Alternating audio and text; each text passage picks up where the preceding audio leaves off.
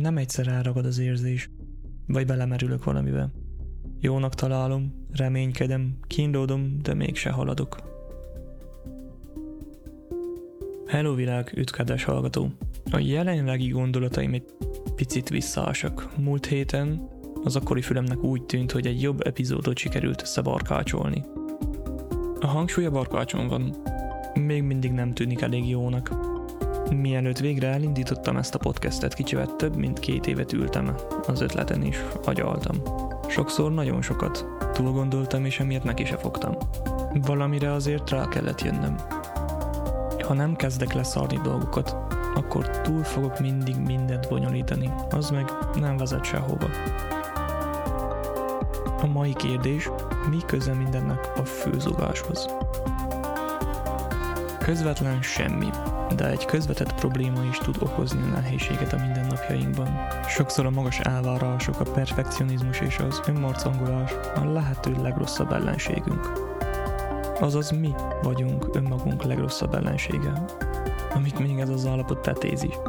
Ezen a héten egy történetet hozok, ami a podcast készítése során merült fel háttérinfónak talán annyit azért elmondhatok, hogy mivel teljesen amatőr vagyok a felvételt, illetően kicsit nehezen indul be a dolog. És a saját hangom visszahallgatása is valami csoda. Ezek viszont olyan dolgok, amiket nem lehet elkerülni, hogyha az ember ilyesmivel akar foglalkozni. Valamikor nagyon régen még volt szerencsém Fruity Loops-hoz, meg az Adobe Audition-höz. Persze, az internetekről összeszedett tört példányok voltak ezek, de csak is annyit foglalkoztam vele, amennyit nem átallottam. Amellett meg van egy nem túl kedves hozzáállása a kicsit előrébb tartó embereknek. Mindig megmondják, hogyan kell jól csinálni, és az, ahogy ők csinálják, az az igazi, és csak is úgy jó. Sokszor az a benyomás keletkezhet ezáltal, hogy amit próbálunk csinálni, az sehogy és semmiképp nem jó. Ilyen szempontból a nem létező tudásomat felfrissítendő, elkezdtem kutatni. Bele a nyúlőlegbe, mint Alice rettentően sok minden van, és ahány ember annyi módon oldja meg a zene és a hanggal kapcsolatos dolgait. Ebben az üregben azt vélem felfedezni, hogy mindenre van egy jó áru megoldás.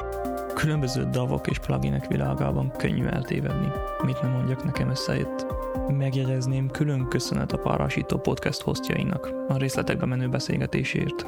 Ők helyes irányba tereltek, így már csak azt kellett megtalálnom, hogyan lehetséges mindez Linux alatt szemtelenség, de ha megfelelő helyen kutakodunk, akkor nagyon egyszerű a dolog. Így már csak a finom hangolás maradt. Persze, ez eltarthat, de legalább most már van egy olyan alapom, amivel bátran kísérletezgethetek. Azt hiszem, mennyi bőven elég felvezetésnek és a probléma szett leírásának. Valahogy a végére is kéne érni a mondandómnak. És hogy ezt megtegyem, Hello világ, ez itt a BRTKC Tinnitus Podcast. Én Bartók Csaba vagyok.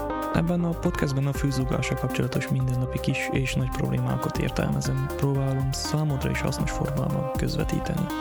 Az epizódok nem nagy terjedelműek, ezért gyorsan a végére érhetsz. Minden itt megjelenő tartalom a Creative Commons nemzetközi licenszel készül. Ha úgy gondolod, bátran használd, dolgozd fel, vagy építkezz belőle.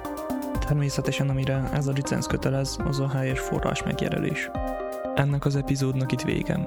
Köszönöm, hogy meghallgattál, és ne feled, közben ahhoz, hogy haladjunk az életben, hogy ne bántson fölöslegesen minket a saját idegrendszerünk vagy a főzúgás, kell egy nagy adag leszarom.